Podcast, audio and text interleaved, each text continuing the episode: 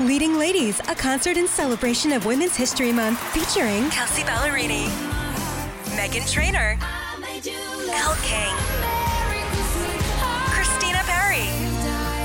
At the King's Theater in Brooklyn, New York on Wednesday, March 20th. Tickets are on sale now. You don't want to miss this amazing night of music dedicated to uplifting women's voices. With Kelsey Ballerini, Meghan Trainor, Elle King, and Christina Perri. Odyssey's Leading Ladies presented by Olay Body. Buy your tickets now at kingstheater.com. Uh, Coach, just what do you expect in Game 7 on Wednesday? Expect us to win. What's your prediction for the fight then? Prediction? Yes, prediction. Pain. I like that one even better than Claude's answer. Bruins Canadiens tomorrow night at the TD Garden, Game Seven.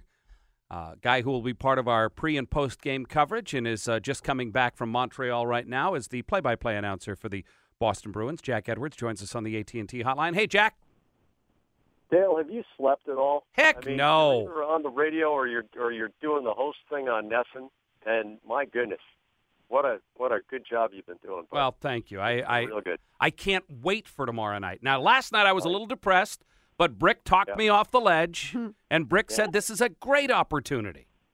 Yeah, yeah, no doubt, and you have to feel that way. And for those of you who wake up to uh, something on your on your iPhone or something like that, I would highly recommend the U2 tune Desire because because it begins with a very loud chord and uh, it'll get you going for where the Bruins need to be mentally and, and emotionally tomorrow night. And and I think we're going to see that kind of ridiculous nuclear effort from the Bruins that we saw from Montreal last night. The question is, did we not see it last night, and why not? Uh, it's uh, the human condition. I would love to say that uh, you can put the formula into your computer and hit return, and it's going to come out the same way every time. The team appeared to be ready to go, but Montreal got an early break on the miscue off of Kevin Miller's stick, and the surge that they got out of the crowd and the energy that they rode was enough to get them by. You know, it was a closer game than the final score indicates because 35 minutes into the game it was still a 1-0 game, and the Bruins were in the second period, which has been a bad period for the Bruins all year long. The Bruins were storming the Montreal end. They just weren't able to finish. And if you look at that side of it, you can't get too upset until you look at what happened after that. And then, and yeah, they made mental mistakes. They made physical mistakes. Montreal won a lot of races to pucks. And ultimately, Montreal's desire to win was greater than Boston's last night. So that's where the Bruins need to go. And I'm convinced that's where they're going to go.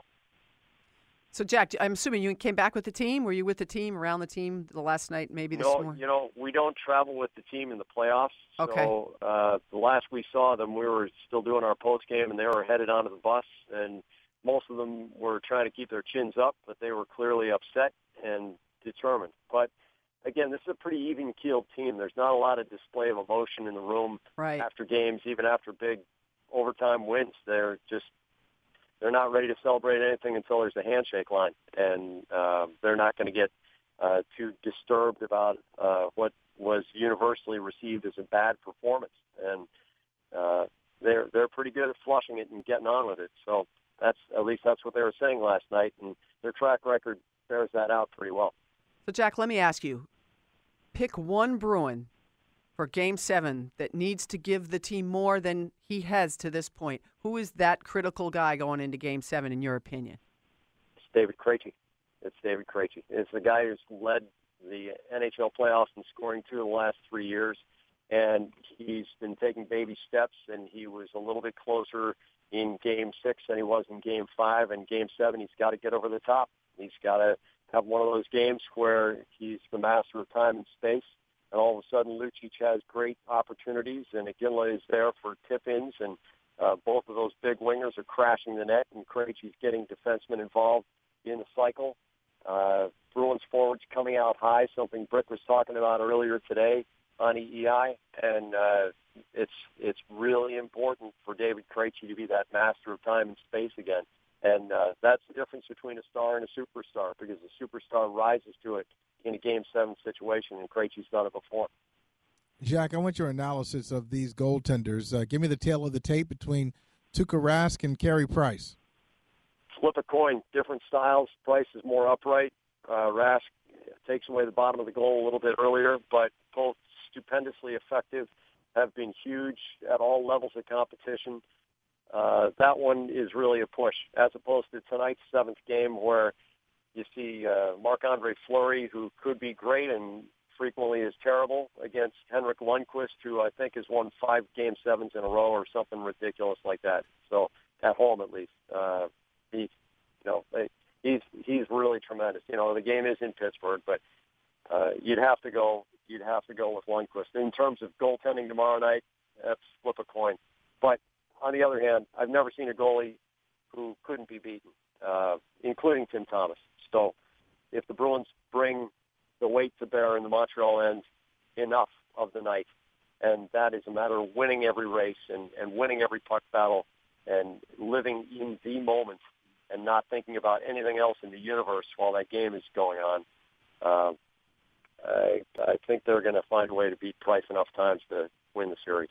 You know, the area where I think the Canadiens have really excelled in this series so far is frustration.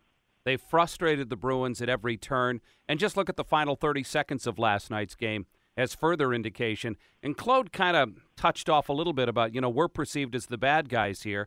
Then he talked about the trip and the and the crotch shot from from uh, Markov and the slew foot uh, against Marchand. They have really frustrated the Bruins. Yeah, they have, and they've done it legitimately as well uh, during play because Montreal's really good at winning those three-step races.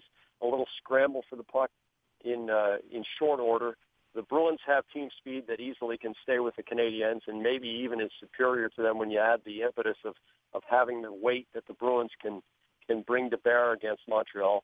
Uh, a lot of the attacking zone time indicates that, but Montreal's able to score off the rush. So the Bruins set up in Carey Price's end of the ice, get a couple of chances. Uh, maybe uh, one hits the post or there's a blocked shot, and then Montreal scores off the rush. Right, so that's immensely frustrating to the Bruins.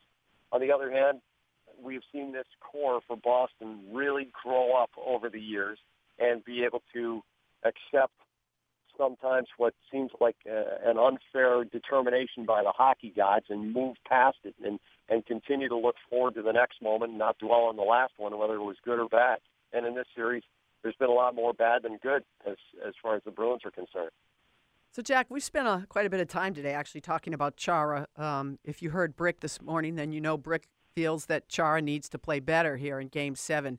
What do you want to see from Chara that perhaps you haven't, or maybe you're maybe there's nothing? I don't know. I'm curious to hear your opinion on that. Every time it gets really vitally important, in other words, win or you're done. I go back to what Peter Chiarelli wrote in the note Zdeno Chara before Game Seven in Vancouver in 2011. Keep it simple. Play the simple game. If Chara plays the simple game, if he returns to what he is, which is the best shutdown defenseman of his era, and looks at everything he can contribute in the attacking zone as bonus, and not try to dangle the puck, not try to make fancy moves or blind passes, or try to be the half wall guy who who sets up stuff on the power play, but rather just tries to be the muscle. Things are going to work out just fine. It's uh, when Chara gets away from that that his game begins to deteriorate slightly because he's not a finesse player. He is uh, the greatest brute force of his age, and that doesn't diminish him in any way. In fact, it makes him a unique player in his day and age. But that's what he's got to do. Just do that. No more, but that's a lot to do. Is there anything that you've seen from Montreal here that that's a bit um, uh, maybe surprising is not the right word, out of character. I mean, I, I looked at the hits that they delivered to the Bruins in game three, and I said, wow, pretty impressive. And I thought the same thing last night. That's not supposed to be their calling card. Uh, maybe that's it, or is it something else that jumps out at you, Jack?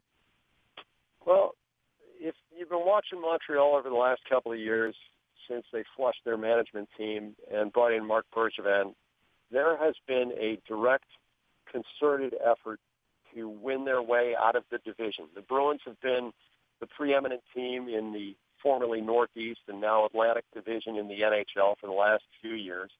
And if you want to get to the Stanley Cup final, you know you have to go through Boston. Montreal was a little bit too lightweight, a little bit too flimsy, not muscular enough, and the hitting that the Canadiens have done is a direct result of changing the personnel and making adaptations without giving up too much of their quickness, without giving up too much of their skill. They've become just tough enough to give the Bruins real problems when you combine that toughness with their their quickness and their talent, their ability to cash in on their chances. And the fact that they have a great goalie certainly doesn't hurt either.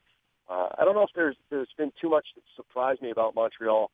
Uh, this is a team that's been getting better for a couple of years, and they feel this is their time. Uh, I feel that they're not quite there, but I've been wrong before. You never know.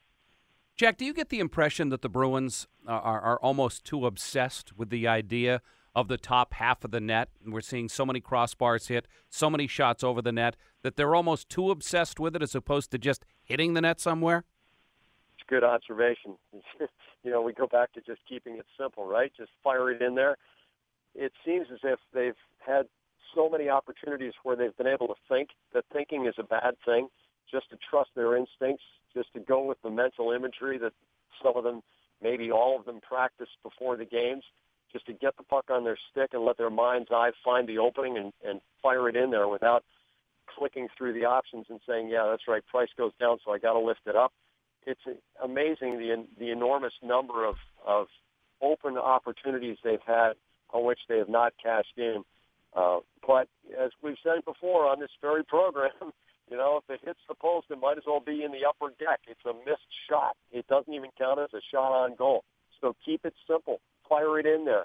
Uh, but even beyond that, the most important thing for the Bruins tomorrow night is to go into every moment with the mindset that they have to win this puck battle, that they've got to win this race.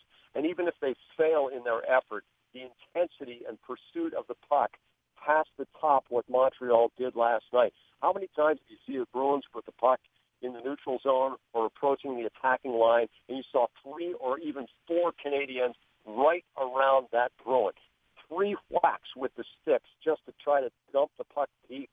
That kind of resistance, making Montreal fight for every inch, as Montreal made the Bruins fight for every inch last night, is what's going to be required to win Game Seven. Uh, Jack, so Claude, Game Seven here. I would I had said earlier that it seems to me. I mean, I know every series means a lot to him, but the Canadiens in particular seem to float his boat. Um, do you get that sense at all being around him? Uh, it's it's something that you could read in that, but the man wants to win every single game. He wants to go 82 and 0 in the regular season. He is such an extraordinarily dedicated uh, man at his craft that he feels that every game is winnable. Um, maybe we notice it more against Montreal because the rest of us have emotional baggage. Mm-hmm. It seems to me as if Claude has gotten past it. Uh, that you know he he still feels indebted to the Montreal organization for giving him his first head coaching job in the NHL. I don't see Claude getting too worked up when the Bruins beat New Jersey, even though New Jersey whacked him for no good reason, much to the Bruins' benefit. Uh, I don't notice him wanting it anymore in Montreal, although that was uh, his starting point as an NHL head coach. Uh, he certainly wants it, and it certainly means a lot to him. But on the other hand, he gets really upset when the Bruins don't beat the Florida Panthers, too. Jack, I began the program by quoting, quoting the immortal Herb Brooks Great moments are born from great opportunities. Yes, they are. And I'll, I'll throw another uh, Herb Brooks quote at you. They'll take it to their bleeping grave. that is another good one, actually. Jack, I'll see you at the rink tomorrow. Thanks. Awesome, Dale. Can't wait. See ya. Bye, That is uh, the voice of the Boston Bruins on NESN, Jack Edwards. Uh, by the way, another uh, part of our, our NESN telecasting crew is going to make uh, a Dale and Holley debut tomorrow. Uh, Jamie Erdahl's going to join us Oh, live great. at West End Johnny's, and uh, we'll Jamie talk does a hockey nice with us. job. She's really good. She Yep. does. And sh- Fantastic. she's going to join us from 3 to 4 tomorrow at West End Johnny's as we uh, try to get people ready for Game 7. I, you coming down to Je- West End Johnny's tomorrow, Jackie MacMullan? I'm working the game, so uh, You might actually, well you know what? I got by. around the horn. Maybe I'll do a little pregame with you guys there. Sure. Perfect. There you go. Yeah. Come by, have a have a beer. You can have a beer before Oh, work, right? No, I can't. You Loosens you up. Uh, that's no. Wait a minute. That's not, it's not against the rules. Michael, remember when you and I first met, and I used to tell you about one of my veteran, one of my favorite veteran sports writers who always went over to Fours and had a glass of wine or sometimes two before work. And I thought, how on earth is he clever enough to do that? And I told you, I'm not clever enough to do that, so I've never tried it. It would bring a different dimension. Uh, you know, you, We don't right. need that dimension. You're we right. don't need that dimension. I don't know. very it could be a lot of fun. It'd be it'd be fun to watch. But I then think. again, we did see Joe Haggerty's situation, so I, I guess yeah, I, yeah, uh, yeah. Don't wanna yeah, go maybe we don't. Maybe we don't need just to do that. tired, really, really tired. Oh yeah, tired. tired, real tired. Come on, that's just a bad excuse. You can't do that. 617-779-7937 is the telephone number. The AT&T text line is 37937. Right back to your calls on the other side. Dale and Holley and Jackie MacMullan, Sports Radio E WEEI.